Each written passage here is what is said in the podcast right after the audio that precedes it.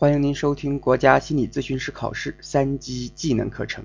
点击订阅可以随时收听，点击收听界面的评论进行每一次收听的小结，既可以帮助自己记忆，也可以帮助他人了解课程的内容。您也可以加入我们的心理微信群进行互动讨论，请加微信一二五零四一三六二二一二五零四一三六二二，注明喜马拉雅。我们一起来学习三级第二章心理咨询技能的内容。第三节个体心理咨询方案的实施。第三单元影响性技术。呃，在我们讲技能内容的时候啊，大家可能有一个感受，就是我们这里面的一些生活上的例子变少了啊，反而是这种知识的罗列多了一些。这是有原因的，啊，前面呢为什么会加入那么多的有意思的事儿哈？啊，一方面呢，呃，我们就是这个这个学习的过程，它是一个自主学习，自主学习和我们在学校里的这种知识的灌输它是不一样的。自主学习首要的一个要素，就像我们心理咨询的一个 首要要素是什么？大家想一下是什么呀？动机，对吧？动机。里面一个关键的点就是兴趣。我们自主学习，只有有这个学习兴趣，才能学进去。哎，学进去之后啊，自己就能够找到这个喜欢的地方啊，找到这个兴趣点，就可以往下学了。所以最开始的时候，我们是搭建一个知识的框架，调动学习的兴趣。接下来，随着大家这个呃可用可应用的时间是越来越短，因为快考试了。呃，再一个呢，就是大家已经有了相应的学习方法、学习顺序以及学习习惯。哎，这样呢，我们再去罗列一些知识，特别是这个考试里面的一些考点，大家学起来也觉得可以学进去了。所以后面的知识点呢，呃，相对来说就会呃更加的严谨啊，更加的清晰。但是，呃，相应的这个解析呀。啊还有一些趣味性啊，啊，还有一些生活性啊，可能就会少一些。所以呢，哎，这一点和大家呃谈一下啊。但是呢，哎，这个讲到某一些知识的地方，有时候也收不住，可能会多多少少多说一些。哎，这个呃也请大家理解啊。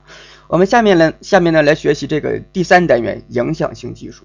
前面我们学了一个技术了，叫做参与性技术。就像前面所谈的，参与性技术啊，它就相当于像这个银行里存钱，哎，它是一个建立关系的过程；而影响性技术呢，相当于从银行里面取钱，它是一个消耗关系的过程。参与性技术，它是在求助者的这个框架里面去思考问题啊，去反映它；而影响性技术啊，是在咨询师的这个框架里里面进行指导啊，进行解释。啊，进行影响，它有这个区别。确切的说呀，这个影响性技术，哎，它的最大的特点就在于咨询师的这个框架里面思考求助者的问题。它包括了面质技术、解释技术、指导技术、情感表达技术、内容表达技术、自我开放技术、影响性概述以及非言语行为的运用这八种技术。我们先来看这个面质技术啊，面质，面质技术呢是咨询师指出求助者身上存在的矛盾，从而促进求助者的探索，最终实现统一。这里面有一个关键词就是矛盾啊。我们在学习的时候，呃，一直以来，呃，大家都能够呃认清哦，我们的这个考试啊，选择题居多。而选择题里面呢，最关键的就是如何与那个干扰项区分开，所以核心点在于如何辨析这个概念，这个是关键，而不是说要把这个概念全背下来，因为它是选择题嘛，下面已经内容都给你了，主要是让你分辨一下哪个是真的，哪个是假的。那这个就给我们提供了为考试复习提供了一个便利，也就是我们只需要找到一个概念里面的关键词就可以。那这个面质的关键词就是矛盾啊，矛盾。这个面质在我们的咨询里面用处是非常大的。矛盾指的是什么呀？矛盾呃体现在这个呃这个这个不一致上，对吧？而对于求助者本身来说，他内在的这种冲突本身就是一种矛盾呐，所以他来到这做咨询，关键点就在于他内心有这种冲突，有这种矛盾。那面质就相当于直接点到位，啊，说你这个地方是有矛盾的，这个地方是有冲突的，这个就是我们一定要修整和调整的地方。可想而知啊，如果直接这么和求助者说，他不能干，啊，他他可能会有意。或者是无意的去回避这件事情啊，回避面对他的这个矛盾，为什么呀？你想啊，他如果一个人能够面对他的这个矛盾和冲突的话，他还来到你咨询室咨询室这儿，让你咨询师点出来干嘛呀？他是面对不了啊，他没有足够的能力，没有足够的心理容量来来接纳这个呃这个矛盾和这个冲突，所以他来到了咨询室跟你谈，绕着弯儿的跟你谈。那我们这个面质直直指矛盾，所以它一定是有个前提的，这个前提就是求助者对于我们绝对的相信，非常相信说，嗯，我在你这儿怎么折腾你不能骂我，啊，我怎么折腾你不会否定我，你比我亲爹亲妈对我还好，哎，如果我们能够给求助者这种感觉，他就能够接受我们的面质。好，那这个面质呢，它的。核心点就是矛盾，那这个矛盾有好多呀，比如说他的理想和现实不一致。啊，他的言行不一致，他这个前言不搭后语儿，前后的言语不一致，以及咨询师所观察到的和求助者表现出来的它不一致，就是求助者咨询师意见上的不一致，这是面质我们能够所针对的各个的方向，而核心在于不一致，也就是矛盾。使用面质技术的目的啊，我们为什么要使用这个技术呢？有五点，一个呢就是能够促进求助者的自我了解，这个要比内容反应和情感反应更加的直白，是吧？啊，内容反应和情感反应，你只是呈现出了的话语里面的重点，或者说我们希望他所谈话的方向，这是反应，而面质，面质是呃直指内核。直接指出你这个点在哪里，这个促进呢是更加的激进的，这是目的之一。目的之二呢是可以促进求助者面对现实。我们在学习基础的第六章的时候啊谈过这个事儿，其中一个就是面对现实啊，面对现实，面对现实。呃，才能够评估出一个人的心理心理状态啊，评估这出这个人的心理状态什么样的。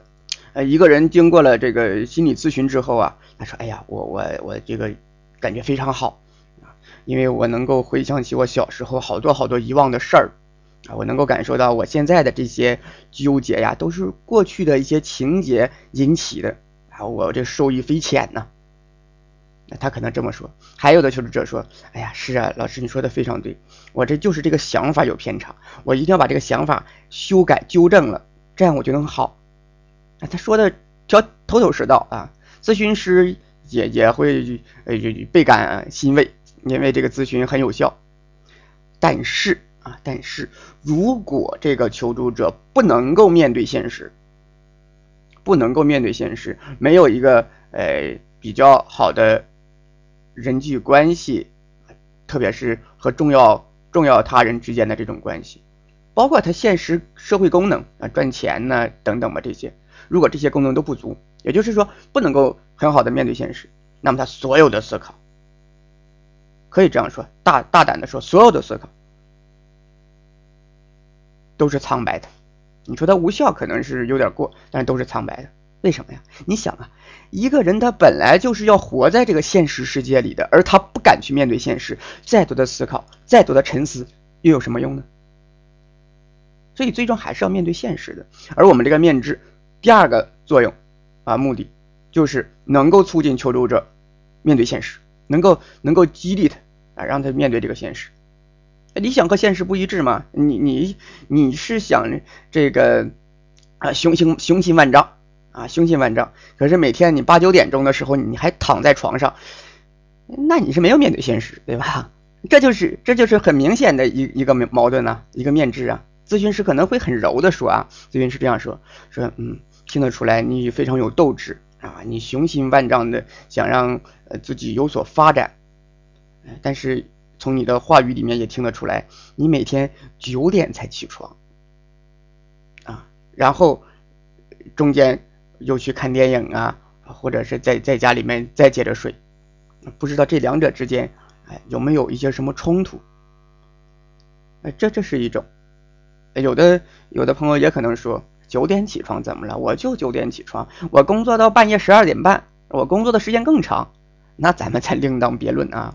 这里面主要就是说理想和现实不一致的这个地方。第三个就是促进求助者的一致性，哎，这个前面已经提过了。第四个目的呢，就是使求助者发现并利用自己的资源。哎，每一个人都是有他内在的这个资源的，而这个资源很可能被他自身的防御呀，被他这个合理化呀，哎，被他种种现实对现实的不满呐，被这种雾霾啊，被这种呃杂质所淹没了。但其实他这个呃泥土之下，可能是还有金银财宝的，我们可以把它挖掘出来，帮他发现这一点。第五个就是给求助者树立一个面质的榜样，啊，咨询师，呃，呈现出来的是我是可以这样跟你交流的，你自己呢也可以和自己哎这样交流，甚至你也可以和别人这样交流啊，没毛病，可以做的。那这个就是面质技术的目的，一共是五个啊，一共是五个。第一个是促进求助者的自我了解，二二是。激励求助者面对现实。三、促进求助者的一致性。四、使求助者发现并利用自己的资源。五、给求助者树立面质的榜样。下一个呢是使用面质技术的注意事项。这是一个杀伤力比较强的技术。啊，它呃，如果它是它是一句一个工具的话，它就相当于这个矛啊啊，矛盾的矛啊，直接扎过去。所以。应该是有一系列前提的。第一个就是以事实根据为前提，没有的事儿你面质，那你先能吃亏，对吧？嗯，那不行，以以事实为依据。第二个是避免个人发泄，三避免无情攻击，四要以良好的咨询关系为基础，这一点尤为重要啊！如果关系不到位，你面质，那是达不到你想要的效果的，甚至适得其反。第五个就是可以，呃，尝试性面质。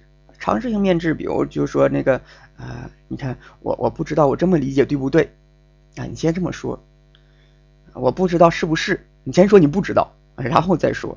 尝试性面质，这是面质技术啊，就这些内容。第二个呢，呃，这个影响性技术就是解释性技术。解释性技术啊，在我们这个心理咨询里面啊，也是非常重要的。它的关键词是理论，面质的关键词是矛盾。那解释技术呢，是指运用心理学理论来描述求助者的思想、情感和行为的原因、实质等，或对某些抽象复杂的心理现象、过程等等进行一系列的解释。它的关键词就是理论了。它是面谈技术当中最复杂的一种啊。如果我们考察一个咨询师他的功底有多深，其中这就是一项。你看他使用的这个解释技术使用的好不好？哎，它非常的复杂。呃，特别在这个精神分析系统里面，我们知道精神分析系统非常庞大，在如此庞大的一个系统里面，解释被单独提炼出来。啊，精神分析认为啊，这个解释的功力是非常强的。如果咨询这个分析师能够对病人的这个问题做一个系统的解释和描述，那么这个病人他的这个。神经症的这种冲突啊，就会化于无形，那就完全被解释了。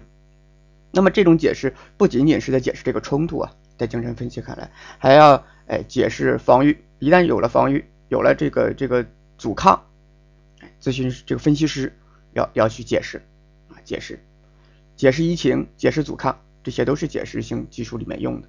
那在我们现在这个影响性技术里面呢？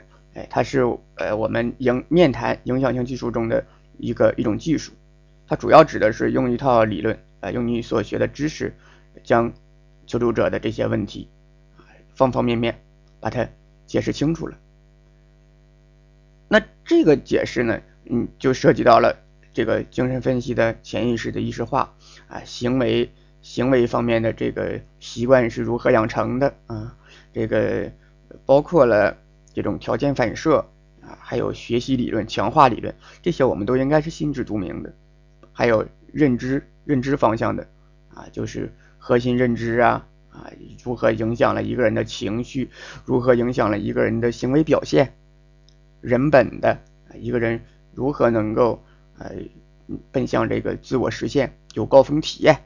啊，如何能够一步一步的满足自己的需要，开发自己的潜能？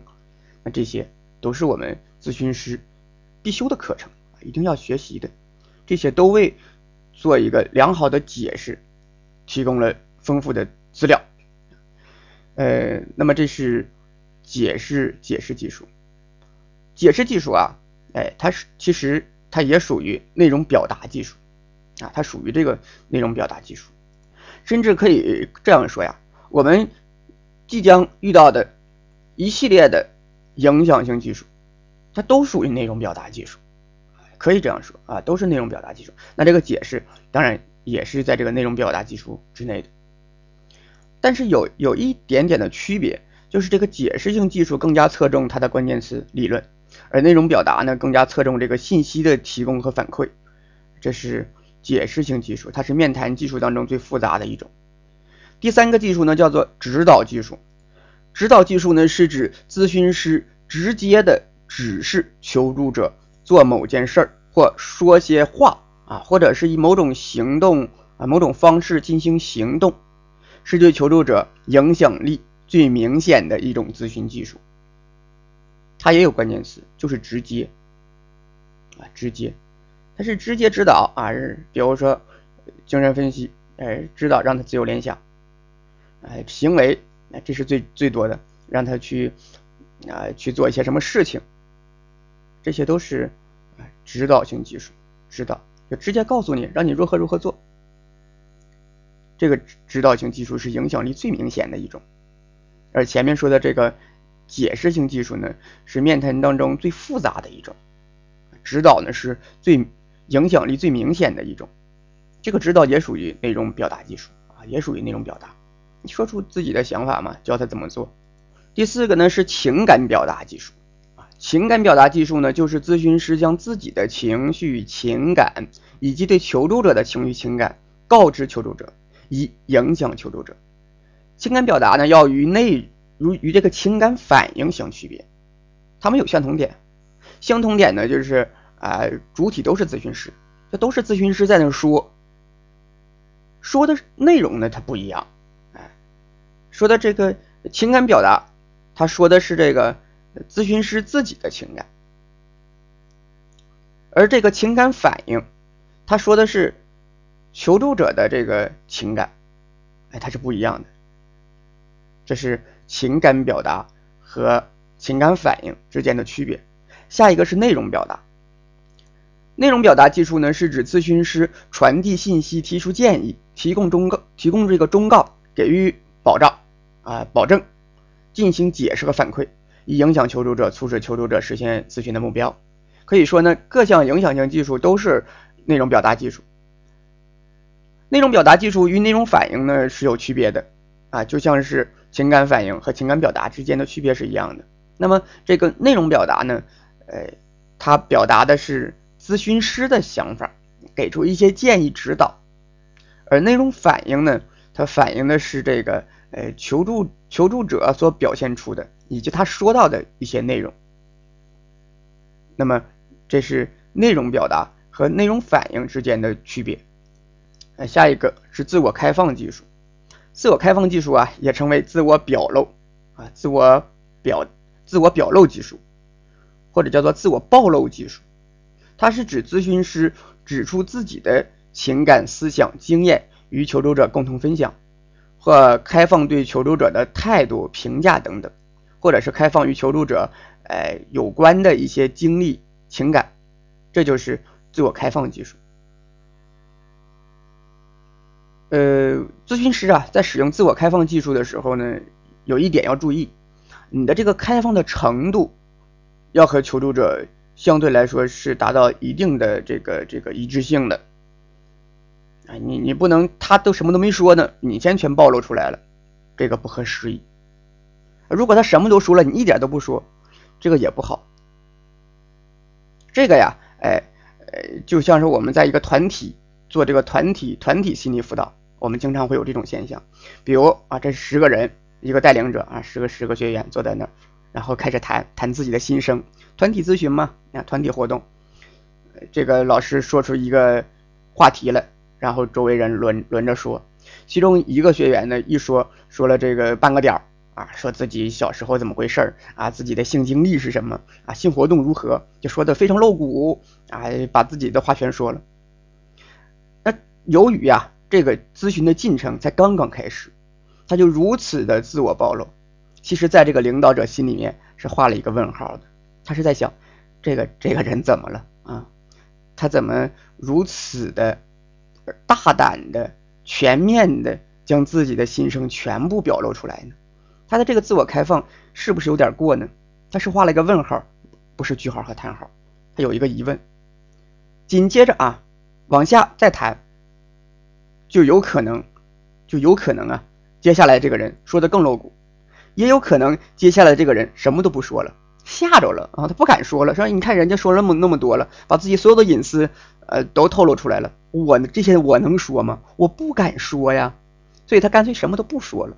那这个是影响这个团体发展的啊，有的时候这个这个这个带领者呀就要进行干预了，所以啊这个时候那个我们听听下一位同学怎么说，就是终终止一下，不让他说这些，或者我们直接问问那个下一位啊，那个就是你对刚才的这位同学他说的这些事你有什么感受呢？你问问他，他这边就能停下来。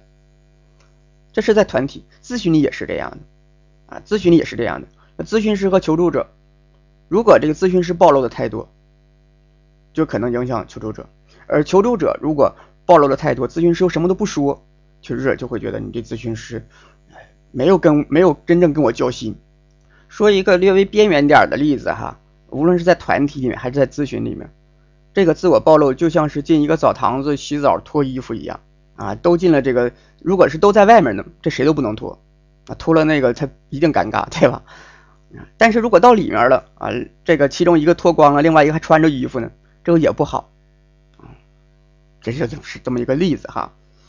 呃，其实，在咨询里面还有一个一个一个现象呢，就是我们前面知道啊，咨询师是要对求助者的信息给予保密的，啊，如果你泄密。涉及到他个人的一些事情，影响到了他，他是可以可以诉诸法律的。可是这里面却没有说求助者要对咨询师保密，所以咨询师的这种自我表露，很可能说出自己的一些隐私，特别是在一些环境之中啊，求助者已经说了这些了，你可能呃由衷的说出一些心声，可是这些隐私啊，有可能有可能啊会被透露到。同行那里，那是有可能的。比如这个求助者到下一个咨询师，下一个咨询师他可能就会说出来：“哎呀，我我前面那个咨询师他说他如何如何，我就不信他啊！他说了那么多的事儿他自己的问题都没有解决好呢，然后他帮我解决，他根本就不行。”那这个同行就知道了。呃，当然了，我们同行的这个职业素养和道德都是非常好的啊。我们考试第一个就是职业道德，但是也不排除有一些个边缘性的人物。他教你这个问题作为一个呃谈资啊，或者是一个笑话，在圈子里面把它推广开来，那这是会对你个人有影响的。当然，你可以说无所谓，对吧？哎，我能量强，那是你的事儿啊。主要的还是要注意这个暴露的程度，呃，要要要适应啊，要适应。呃，这是这个。自我自我暴露哈，那么这个自我暴露技术啊，它可以说呢是呃与这个情感表达和内容表达很相似，它其实是呢情感表达和内容表达的一种特殊的组合，所以一句话说出来，让你判断它是呃是这个这个内容表达呢还是自我暴露呢，有时候很难分。甚至就可以直接都选上，比如说啊，下面的这个例子。啊，咨询师说，对于你刚才的坦率，我非常高兴。你你说这个是什么？这个听起来应该是一个呃情感表达啊，说我自己的感受嘛，我非常高兴，对吧？但你看啊，我们教材上写的这个其实是在呃自我开放技术里面的一个例子，所以它这属于自我开放。还有啊，咨询师这么说：你迟到了二十分钟，我觉得有些不愉快，或许你有什么原因能告诉我吗？这也是一个自我暴露的一个例子啊，这里面有有情感表达，对吧？哎这个是情感表达、情感反应，它们的一种特殊的结合，就是我们这里说的自我开放技术。所以，如果考试的时候啊出现了啊问你说都有哪些技术，哎，你可以把这个自我开放技术选进去。如果有的话啊，也可以把这个情感表达啊写进去，写进去。呃，这里呢，咨询师啊。除了要说出自己对于求助者的感受和想法外呢，也可以表达自己与求助者有类似的这个经历。这个类似的经历最好是是真类似，不要乱编哎，没有的事儿你也编不明白。一旦求助者问你了，你这话啊，没准就谈偏了，这也是有可能的。还有就是你做自我开放的技术，开放自我开放的时候，一定不能有有否定句。呃，明着是在鼓励他，实际是在否定他，这就不好了。举一个例子啊，比如呢，这个这个一个初中生啊，学习不好，呃，自己很苦恼，来到这咨询，咨询师做一个自我暴露，说呀，我当时念初中的时候，学习成绩也不好，哎呀，我我也不不不好好学习，后来呢，我反思了一下，我自己做的确实不对啊，无论是为了以后的发展，还是为为了爸爸妈妈，我应该好好学习的，所以我一努力啊，我成绩就上来了。这是一个自我暴露，但是里面有一个否定的含义，就是我当时没有认清啊，是我自己不好啊。你说你自己不好，但是这个经历又和求助者相似，其实你是在说求助者不好啊。我们尽可能不要这种带否定句的这种自我暴露。第七个呢是影响性概述，咨询师将自己所叙述的主题、意见等组织整理之后，以简明扼要的形式表达出来，也就是啊影响性概述了。就是将自己，他基本上，呃，就是将自己的所思所感啊，所描述的主题整理一下，概述出来。第八个呢是非言语行为的运用。咨询中啊，求助者是非常敏感的，他不仅在听咨询师的每一句话，而且也在注视着咨询师的每一个动作。咨询师一定要注意，不仅在用口头言语参与咨询，整个人其实都在做做咨询。你你你如果如果说一个比较呃机械的话，那你咨询师他是一个工具，他本身就是一个咨询的工具。这样说可能不近人情，但其实就是这样的啊。咨询师是全方位的，都都在投入这个咨询当中，都在做咨询。呃，如果那个咨询师一边说啊我很尊重你啊，我关心你的喜怒哀乐，然而呢，咨询师的眼睛啊却东张西望，眼神飘移。或者是双手交叉在这个胸前，我们知道这是一个否定的含义。翘着二郎腿儿，啊，晃荡着椅子，那这种动作和神态很难使求助者，呃，与刚才咨询师所说的这种尊重啊等等联系在一起。你这明显不尊重嘛，对吧？呃，这些动作呢，往往是，往往是咨询师潜意识或者是人格层面传递出来的。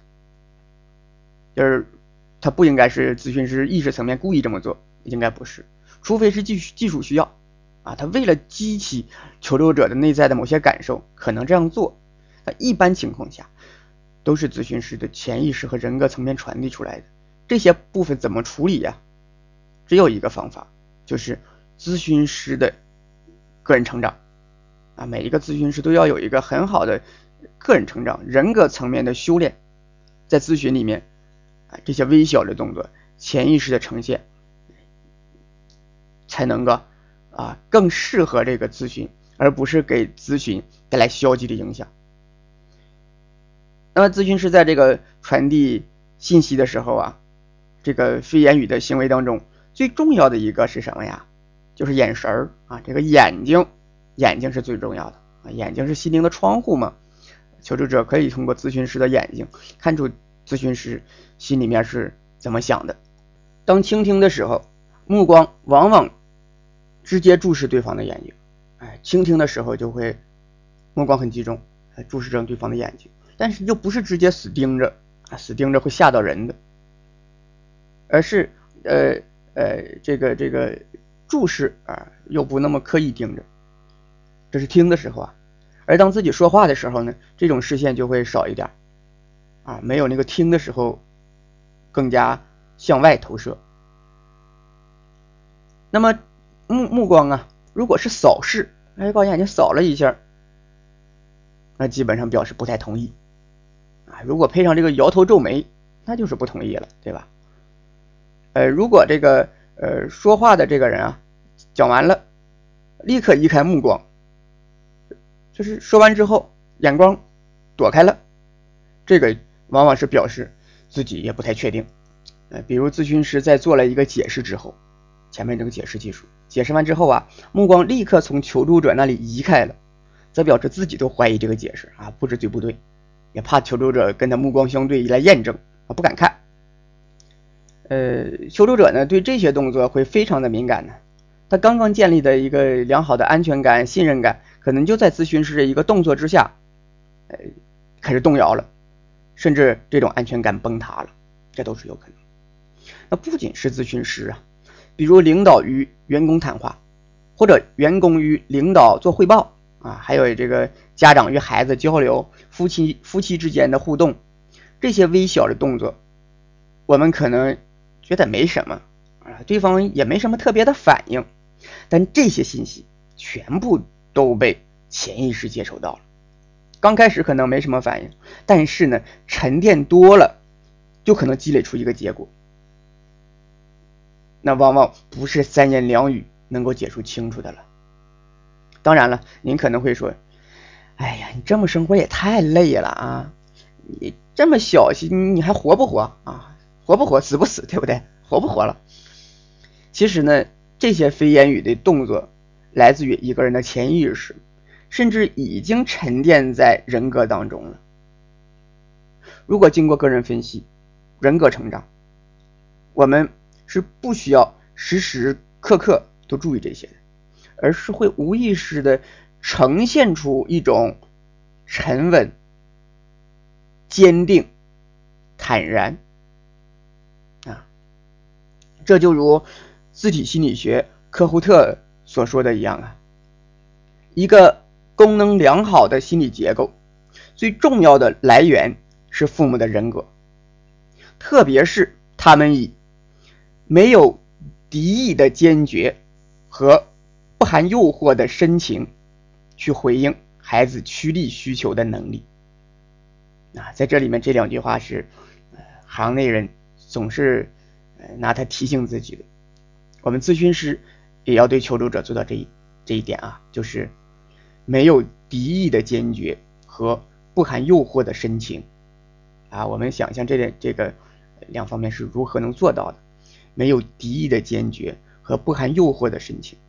哎，如果咨询师能够做到这一点，对求助者，那我们就能够给求助者一个非常好的陪伴和回应，能够很好的接纳他，理解他。哎，当然呢，想做到这一点，那才来源于咨询师的个人成长和修炼了。呃，非言语行为的观察呀与运用相关的书籍有很多，推荐看一下啊，这个艾克曼博士的情绪的解析啊，艾克曼博士的情绪的解析，据说这本书在情绪界可比这个啊梦的解析在精神分析界的地位也就很重要。你说我不喜欢看书啊，就想看个电视剧，那就推荐大家看美剧《Lie to Me》，翻译过这个中文呢叫做《别对我说谎》，里边有一个主人公叫做莱特曼博士，他的原型就是我们刚才说过的这个艾克曼啊，保罗·艾克曼。还有一部港台剧叫做《读心神探》啊，推荐给推推荐过给大家，大家可以看看，里面关于这个非言语表情的分析的比较透彻啊。那么我们刚才说了这个。目光，接下来我们谈谈面部表情。其实，在我们这一段描述当中啊，哎，我们有很多关于非言语表情的觉察啊，非言语表情的这个观察和理解。你可以可以随便呃，在这个书摊也好啊，网店也好，找相应的读心术啊等等，你就你就去看，其实都没有我们教材这段写的精精华啊。呃，刚才说这个目光，接着我们来看面部表情。面部表情与人的这个情绪它是息息相关的，喜怒哀乐，对吧？有的人呢，会努力让自己做啊，做做到这个这个喜怒不形于色啊，喜怒不形于色，说我展现不出来啊，我我我控制，对吧？也能做到啊，面部表情，但目光往往很难。有的人就是喜怒不形于色，而有的人就是笑逐颜开啊，什么事都挂在脸上，一看就看得出来。我们所谓的这个察言观色呀，看的是什么呀？也是这个面部表情，所以面部表情会透露出很多个人的情感的信息。那达尔文在他的著作《人和动物感情的表达》当中表述到啊，说当人的这个眼睛和嘴巴张大，眉毛上扬，这是惊愕的表情；害羞呢会脸红，愤怒或挑衅的时候会皱眉。昂首挺胸并紧握拳头，啊，那这个是愤怒的时候。人在深思问题或竭力解开疑惑的时候，会皱眉或者是眯着眼睛。呃，嫉妒或者是不信任的时候呢，会眉毛上扬。如果是一条眉毛上扬，那是怀疑。你可以现场做这个动作啊，你试试，怀疑啊，一条眉毛上扬，对吧？说我就两条眉毛上扬，我表示怀疑。哎，两条眉毛上扬那是惊讶，它不是怀疑，怀疑是单撇眉毛往起挑，这是眉毛。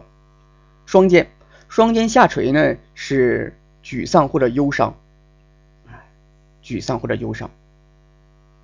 紧绷的这个下颚，呃，还有这个斜眼瞪，这就表示敌意了。你看人的这些表情啊。是很有意思的。我们作为这个咨询师和求助者交流的时候，也要注意一些这些表情的使用，以及对于这些表情的这种洞察，就是面面部表情，还有身体语言。身体语言，比如低头，低头往往表示这个陈述就是结束了，陈述就是结束，说完了。仰头啊，抬头呢表示疑问就是结束了，向上挑。就这是不是啊？啊，对吧？较大幅度的体态改变呢，表示这关系结束了。啊，各走各路，各找各妈，离开了。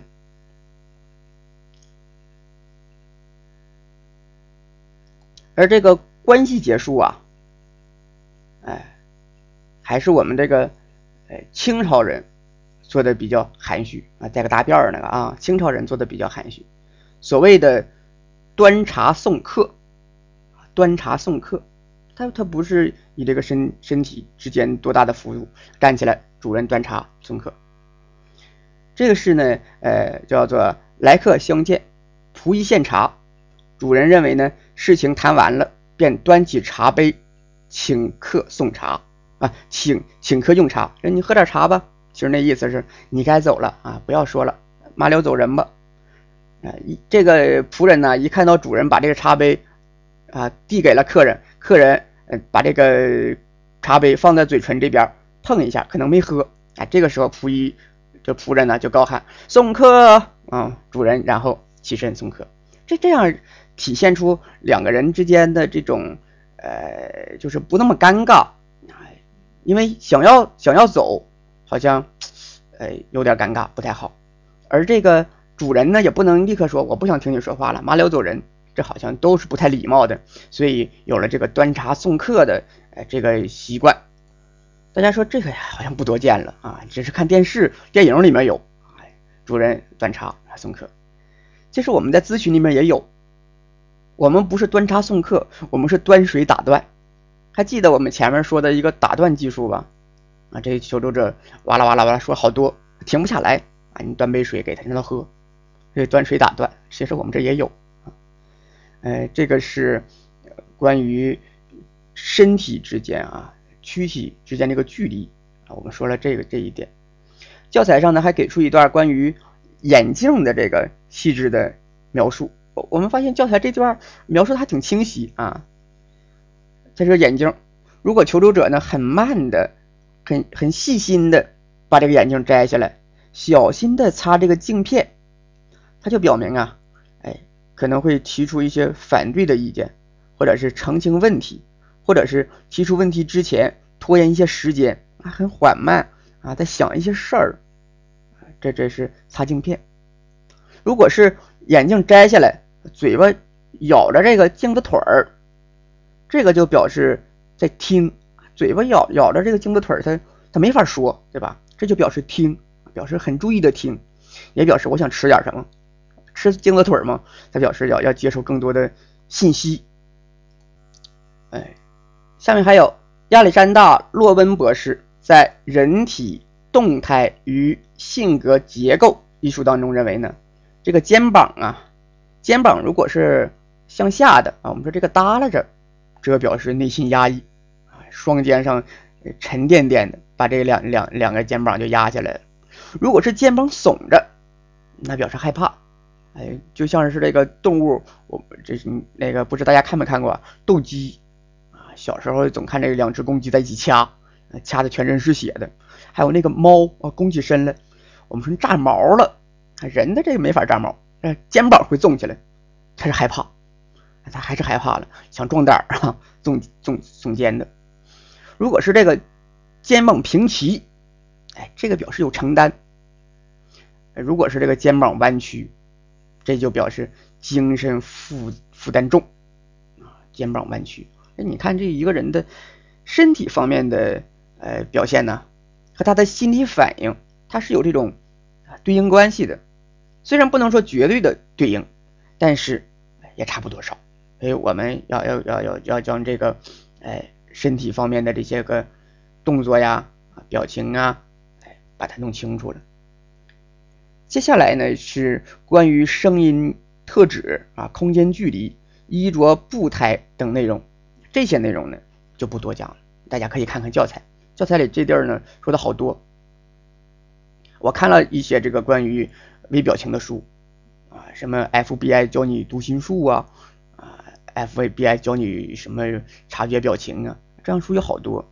但是相比之下呀，我们教材这一部分描述的已经是非常详细了。所以呢，喜欢微表情觉察的同学可以好好读读这一段啊，啊这段说的有点多，不过这段挺有意思的。